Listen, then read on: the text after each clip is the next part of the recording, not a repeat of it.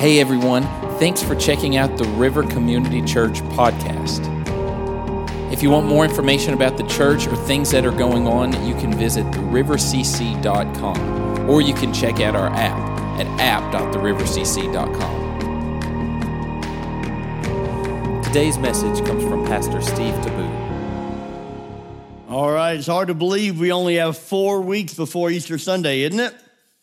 Yeah, yeah, I don't know where the time goes sometimes, how it moves so quickly, but I will say it moved really quickly last night because we lost an hour. And matter of fact, uh, this will be the smallest service we'll have all year in second service, and third service will be the largest service we'll have all year. True story. It never fails every year. That's the way it falls. That one hour of sleep, right? Uh, well, we are going to be looking at the last steps of Jesus, the teachings that he gave us, the stories he taught us. We're going to be digging in as we're seeking to understand more of who Christ is and more of how he calls us to walk this life out with him. I'm grateful that you're here this morning, and I'm grateful you're going to dig in with us. If you want to go ahead and pull your Bibles out, we're going to be in John 4 today. Uh, John chapter 4. We're going to read 42 verses together. That's a lot of verses. Uh, so you'll have to stay with me. It's a story of Jesus and a, a, woman from Samaria. Now, we often call the story the woman at the well. Uh, that's just where she was at the moment. But the big fact is, she was a Samaritan woman that Christ encountered and shared the, the living water with her, the hope that you and I have been given as well. Uh, now, I got to tell you, if you got your sermon outlines, you'll notice there's nothing on it. It's plain today, right? There's no points, there's no scripture. It's because even up until last night, I was just struggling with what I was going to share, just wrestling. We went to a conference this last week, and it was it was exciting. Uh, Seven thousand people there with a heart to start new churches and and lead a, a movement and singing and worshiping God, calling out to Him together following up this, this neat little revival that we've seen at Asbury and Texas A&M and Lee Seminary, where a lot of college students coming together to pray. And I've heard some people uh, wishing or saying that perhaps they needed to do some, some things differently at those events and should have done things a little, little more normal, I guess you'd say. But I would just say, man, if you get college students that are willing to pray for a couple of weeks at a time, why would you complain about anything? Just get excited that young people are getting excited about Jesus. That's what I say. Now, do we need to keep things on track? Of course we do. But we've also got to let the Holy Spirit move in our lives and, and change our hearts. Um, along with that, uh, saw that the movie Jesus Revolution came out, and uh, we went then we went down to Exponential for this conference, and then I came back and I was like, man, I want to see that movie again. Went and saw it again yesterday, and just even more excited because I believe the hope that we have is in the next generation of them catching and understanding this good news of Jesus. Why do I believe that? Because the time of the Jesus Revolution in the early 70s was a time where, where the people were desperate. They had tried alcohol, they tried drugs, they tried rebellion, they tried anarchy, and all of that was leaving them empty, but also ready to be filled. And when they discovered Jesus, it was like wildfire as they found a, something that would truly fill them and change them from the inside out. And that's what I, I pray for you and I. I pray that we will truly get filled up from the inside out and, and Jesus, this message he brought was a message of hope and forgiveness and grace. And that this story today in John chapter 4 encompasses all of that. So if you got your Bibles with us, with you, you can turn to John chapter 4. I'll start in verse 1. And we're going to go all the way through 42. Okay? It says Jesus knew the Pharisees had heard that he was baptizing and making more disciples than John though Jesus himself didn't baptize them, his disciples did. So he left Judea and returned to Galilee. He had to go through Samaria on the way. Eventually came to the Samaritan village of Sychar, near the field that Jacob gave to his son Joseph. Jacob's well was there, and Jesus tired from the long walk, sat wearily beside the well about noontime. Soon a Samaritan woman came to draw water, and Jesus said to her, Please give me a drink. He was alone at the time because his disciples had gone into the village to buy some food. The woman was surprised, for Jews refused to have anything to do with Samaritans. She said to Jesus, You're a Jew, and I'm a Samaritan woman. Why are you asking me for a drink? Jesus replied, If you only knew the gift God has for you and who you are speaking to, you would ask me, and I would give you living water. But, sir, you don't even have a rope or a bucket, she said. All this well is very deep. Where would you get this living water? And besides, do you think that you're greater than our ancestor Jacob, who gave us this well? How can you offer better water than he and his sons and his animals enjoyed? Jesus replied, Anyone who drinks this water will soon become thirsty again. But those who drink the water I'll give will never be thirsty again. It becomes a fresh, bubbling spring within them, giving them eternal life. Please, sir, the woman said, give me this water, then I'll never be thirsty again, and I won't have to come here to get water. Go and get your husband, Jesus told her. I don't have a husband, the woman replied. Jesus said, You're right. You don't have a husband, for you've had five husbands, and you aren't even married to the man you're living with now.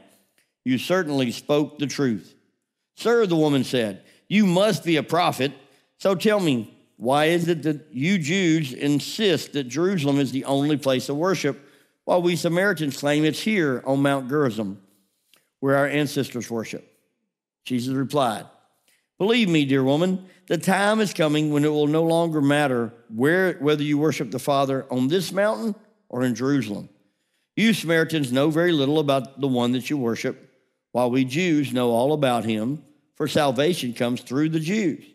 But the time is coming, indeed, it's now here, when true worshipers will worship the Father in spirit and in truth. The Father is looking for those who will worship him in that way, for God is spirit, so those who worship him must worship in spirit and in truth. The woman said, I know the Messiah is coming, the one who is called Christ. When he comes, he will explain everything to us. Then Jesus told her, I am the Messiah. Just then his disciples came back. They were shocked to find him talking to a woman, but none of them had the nerve to ask, What do you want with her? Why are you talking to her? The woman left her water jar beside the well and ran back to the village, telling everyone, Come and see a man who told me everything I ever did. Could he possibly be the Messiah? So the people came streaming from village to see him. Meanwhile, the disciples were urging Jesus, Rabbi, eat something. But Jesus replied, I have a kind of food you know nothing about. Did someone bring him food while we were gone? The disciples asked each other. Then Jesus explained, My nourishment comes from doing the will of God who sent me and from finishing his work. You know the saying, four months between planting and harvest. But I say, wake up, look around. The fields are already ripe for the harvest. The harvesters are paid good wages, and the fruit they harvest is people brought to eternal life. What joy awaits both the planter and the harvester alike. You know the saying, one plants, another harvest, and it's true. I sent you to harvest where you didn't plant. Others had already done the work, and now you'll get to gather the harvest. Many Samaritans from the village believed in Jesus because the woman had said, He told me everything I ever did. When they came out to see him, they begged him to stay at their village. So he stayed for two days, long enough for many more to hear the message and believe. Then they said to the woman, Now we believe not just because of what you told us, but because we have heard him ourselves. Now we know that he is indeed the Savior of the world. Let's go, to the Lord, in prayer and ask him to show us what we can learn from this gal. Lord, I love this story. You know I do. It is so encouraging the way you notice everybody, that you care about every individual, no matter what their past is, no matter what their present is. You offer your love to each one of us. So I pray that as I share, I pray that this passage, Lord, just come to life for folks and that you'd ignite a fire in us that truly would bring a, a spiritual Jesus revolution throughout our city, our nation, and the world. Pray that in Jesus' name. Amen. All right. Long passage, huh? I tried to find a way to just take parts out, but there's just so much there. I just didn't want to miss anything. So, want to start with the, the climate that Jesus was walking in at that time was a very racially charged climate. We think our climate's racially charged today, but I believe it was so much worse in that day. You see, the Jews hated the Samaritans, as we can see in this story. The Samaritans hated the Jews, and the Romans, well, they were hated by everybody, and they hated everybody. So there's all this tension going on. Matter of fact, when Jesus starts talking to the woman, what does she bring up immediately? Race. Well, you're a Jew. Why are you talking to me? And we are living in a day where the media wants to divide us based on the color of our skin or the nation we were born in or the part of the country or whether we, we're Republican or Democrat. It wants to just push us against each other in a set, such a way to divide those of us who are walking with Christ amongst lines that Jesus intended us to see as areas that would actually bring us together. You see, when God began the journey for mankind, He didn't intend for the different nationalities and races to separate us. Just a part of the beautiful rainbow that He created. It's man that starts racism. So, the first thing I want you to see is that the kingdom of God is for all races. Jesus notices this Samaritan woman. She's there in the middle of the day, and he engages her in conversation which was unheard of in that season. But you see, Jesus wasn't afraid to blow up social norms to do what's right. He wanted all people to know that the hope is for all folks red, yellow, black, and white. They're all precious in His sight. Jesus loves the little children of the world. One of my favorite songs as a kid. And how is it that when we get to be adults, we lose that? That all of a sudden we're looking at color, we're looking at nationality, we're looking at these things as separators. Jesus didn't see it that way. His message of good news was for all peoples and all races. Genesis 22, it started all the way in the beginning, it was God's plan. For those who think maybe it just started with Jesus, in Genesis 22, verse 17, 18, God's talking to Abraham, who was the founder of the Jewish nation. He says, I will certainly bless you. I will multiply your descendants beyond number, like the stars in the sky and the sand of the seashore. Your descendants will conquer the cities of their enemies, and through your descendants, all the nations on earth will be blessed because you have obeyed me. That's God's desire, is that all nations will be blessed. Now, let me tell you, we, we're blessed here in Cookeville. I'm so glad we got Tennessee Tech because we get a much different flavor than if it was just Cookeville. Am I right?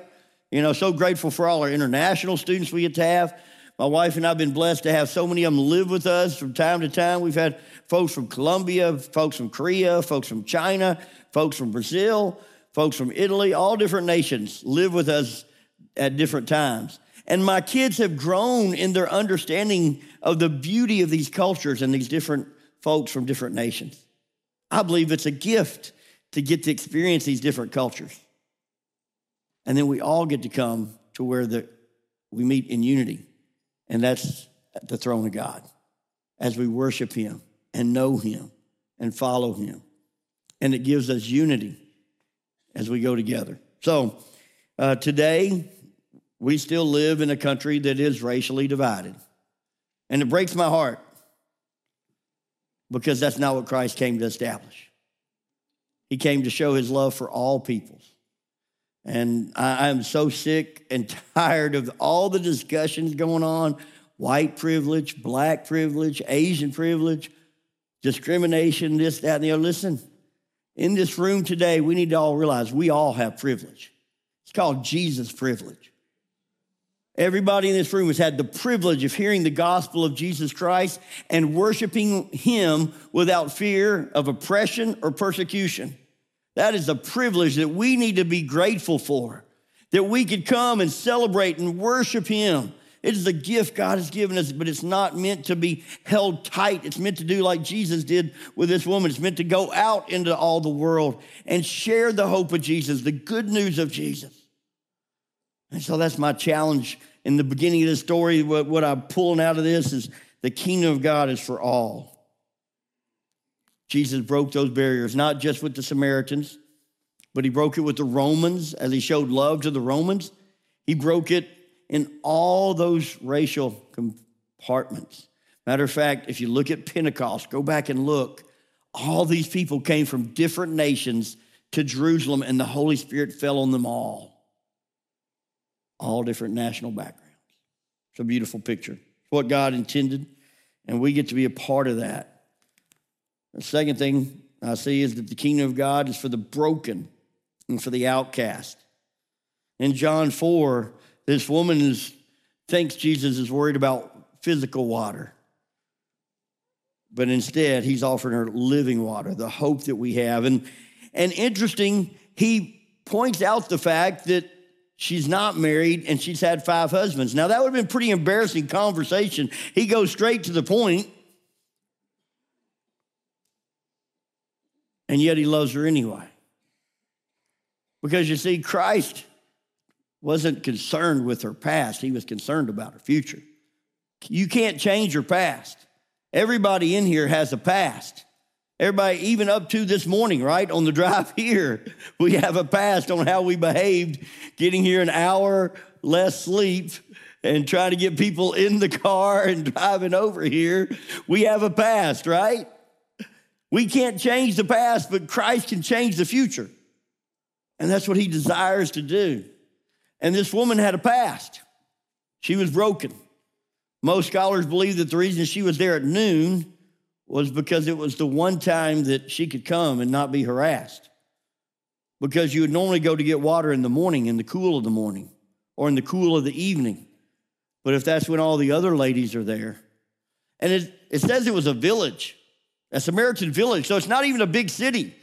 So I don't know how big a village would be before it becomes a city. Maybe it's a thousand. So if you imagine she's been divorced five times in a small village, that's a significant part of the population. Not a popular person in her village. Jesus had to help her see that, first of all, she needed this living water. And I want to tell you today, you and I need this living water. We need this hope and this grace and this forgiveness that God offers us. This group that we took down to this conference, this uh, church planning and evangelism conference. We took about, I think it's 18 from the river and uh, like 36 total from the, our church planning network. And a, a, group of us, there were 20 of us that got a, a, house together, big old house down there. Had a great time. But I, was, I had the, the plan to do devotionals each night, like, and, and just, you know, pull out some scripture and kind of do a little lesson.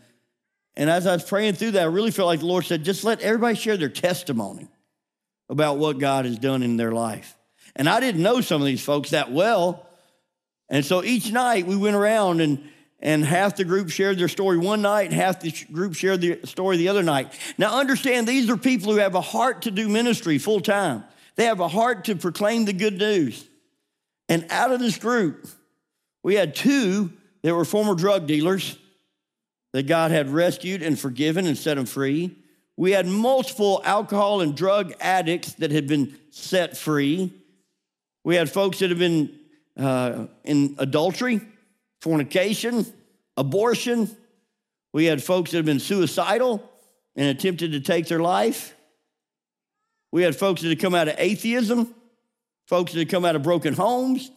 One of the guys that I'd never met before had come out of Central America and he was telling his story. He's a banker in the Northeast, and he's a church planner. So I thought this young man had had a pretty easy life. And he goes to tell a story how he's pretty much abandoned as a child uh, as his parents moved to America without him to try to make a living. And he just got passed around from person to person. And he was so bitter and angry as a young man until he found Jesus as a young teenager. And it changed everything. You've probably got a similar story.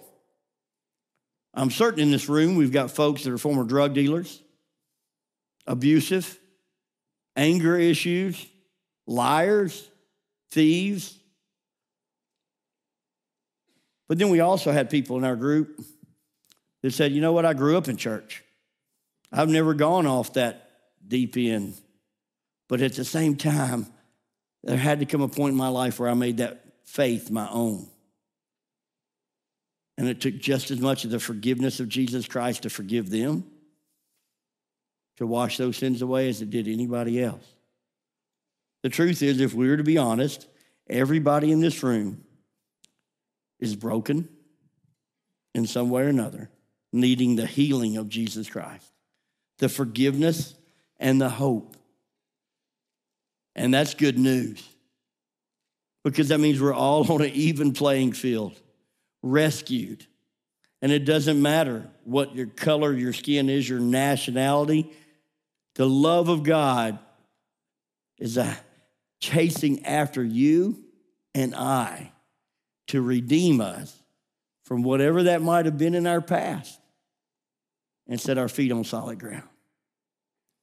One of the things that I'm passionate about is, is helping people understand that whatever their past is, once they've con- confessed that and turned away from it, they're no longer slaves to that. And yeah, I think too many people in this room, even today, would say that God can't use you to, to teach others about Jesus. He can't use you to tell others about Jesus at, at your workplace or whatever because they all know your past. They all know who you were. How many of you ever had trouble ever had trouble getting over who your relatives saw you as as a teenager? Anybody? You know, you go back, your aunt and uncle, they're still like, oh, yeah, you're still that idiot that got pulled up. I remember that time, yeah. Yeah, you're still that nephew that did such and such. You're still that grandkid that did such and such. You're still my cousin that got arrested along with, right? Listen, that may be the way they see it, but the Lord says, as far as the east is from the west, so far has He removed our transgressions from us. The Lord says if we confess our sins, He's faithful just to forgive us our sins and cleanse us from all unrighteousness. It's gone. And you got to quit living in the past, quit living in your defeat. Quit letting the devil beat you down for what's in the past, and you got to start looking ahead at what God has for you. You got to read the scriptures and, and understand that He sees you as His son and His daughter, and He loves you extravagantly. And He sent Christ to bring this new message that reconciliation between God and man can be complete. But we have to receive that. That day she received it. She got fired up. Now, as she did, the third thing I see is that uh, he gave her some instruction. The kingdom of God is for all who will worship God. She brought up worship and, and how they worship in different places, right? She's like, You Jews, Y'all all believe you got to worship in the temple. We believe we worship on the mountain. And Jesus says, hey, come a day that neither one of those places are going to matter. The temple is right here. The temple is in our heart. And he calls us to worship in spirit and in truth. Says God is a spirit. God, therefore, wants to be worshiped. How do we do that? I mean, we, we don't have an idol up here, right? When we're singing, we're not singing songs to an idol. We don't have an image up here. We're singing to God. And so the goal is that as we worship God, that we honor him from the inside out. Not that we come here and we check a box and say we've been to church and we're good people, but that we come here, we lay our souls before him. And we cast our hearts before God and we worship him with all that we are and all that we can. Now, let me make this a challenge to you guys, gals. We need to pour our hearts out before God when we come. Now, whatever you do in word or deed, do all to the glory of God.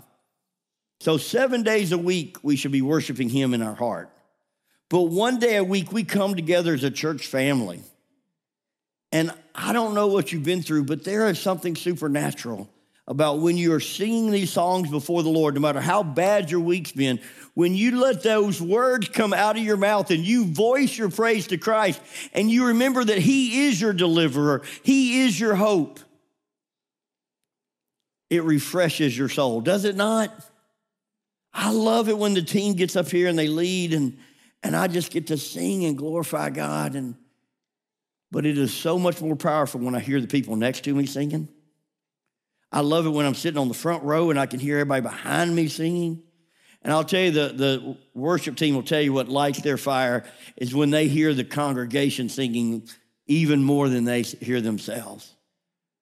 When, when we are singing together, I believe that, man, that is power as we're worshiping Him in song. And then as we worship in prayer, that moves mountains. Why is it that all of a sudden there's this movement going on in our nation? I don't know. I think there's a good chance it's because of prayer. And if we want to see God do something supernatural in our homes, because it starts here, right, with each individual, and in our church, it's going to come because of worshiping in spirit and then in truth. And what is truth? Truth is where we follow and live out not how we want the Bible to be or God's word to be, but how it actually is. There's a lot of pressure on these days to deviate from the truths of Scripture. And there's a lot of things people want me not to preach on. But the Word of God is the Word of God, and we've got to stand on it for eternity. And as a pastor, as church leaders, we aren't given the freedom to just adjust this as we want to. We can't just cut parts of the Bible out that we don't like. We've got to walk out the whole teaching, worship in spirit and in truth. Sometimes that's hard, but here's the thing if we skip a, a sin or two, if we choose not to preach the whole counsel of the Word of God, somebody's going to stay in the, entrapped in their sin. And God wants all of us to be free. He wants to break the chains of sin in our lives. So, the kingdom of God is for all, and we are called to worship Him. So, bring your A game today and every Sunday when you come. Come prepared, as excited as you might be at your favorite event that you go to. I don't know if you like going to, to music concerts, but it's always uh, amazing to me that people go to these concerts and they know every word of every song that the musician has written, right? And then you'll you'll hear them all singing in the and I just think we need to bring our A game as though we're having to pay, you know, $150 for a concert ticket. And we are coming to worship the King of Kings and the Lord of Lords who is worthy. So much more so than any music artist that we've ever liked, or any football team we've ever watched, or any speaker that we ever thought was amazing. Well, last thing is that the kingdom of God must be shared with all. What did this Samaritan woman do? She went back home, she went back in the village, and she told everybody, she said, You got to meet this guy. He has told me everything about my past. You got to meet him. Could he be the Messiah? I believe he is the one that is promised. You got to come with me. Come hear this.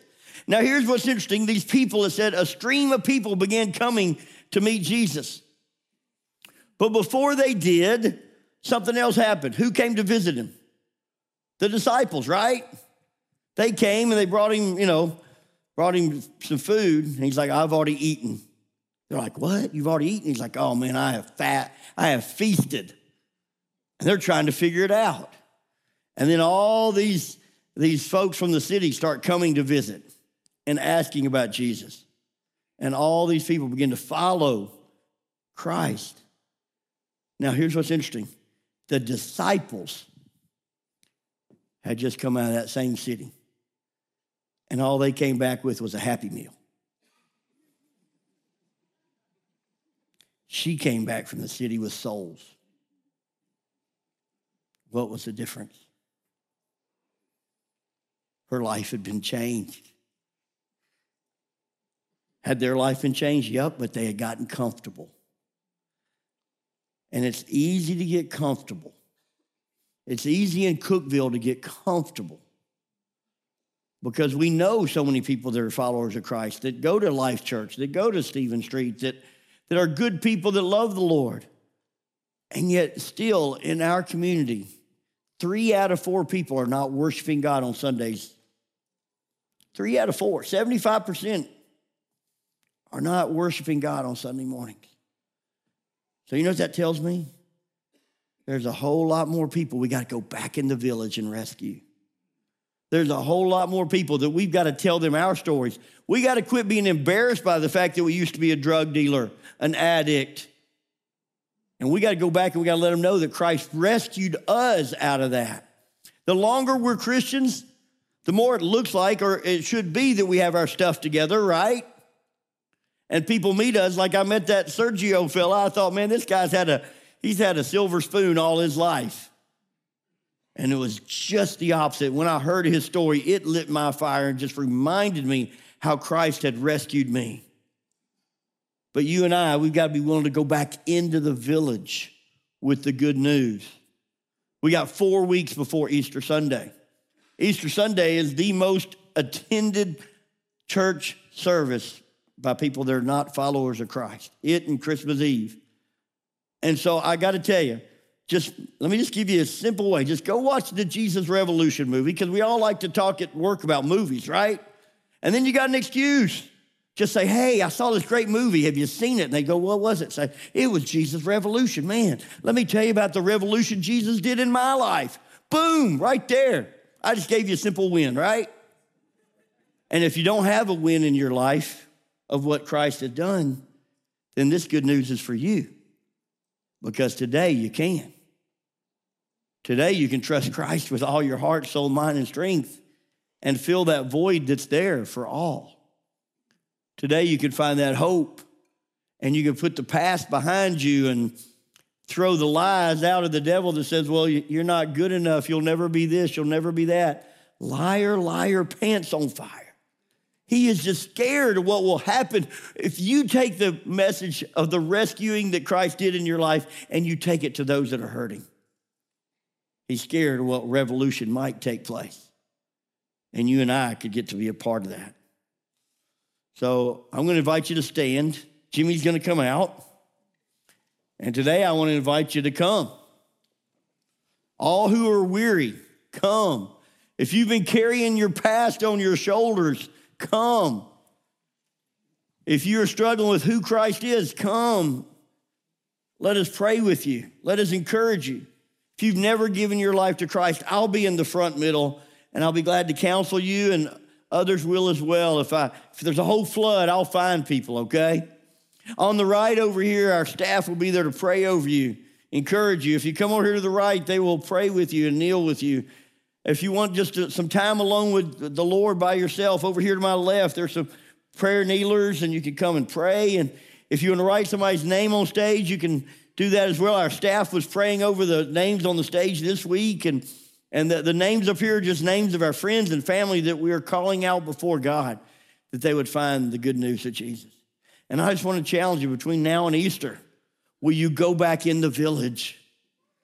Will you go back to wherever you live, work, and play and let them know? Share some real trans, some real just transformational stories of what Christ has done in your life. We also have the prayer room in the back. And if you need to unpack some stuff in your life, it's a great place to go back and have folks that are trained to listen and pray and intercede for you. Okay?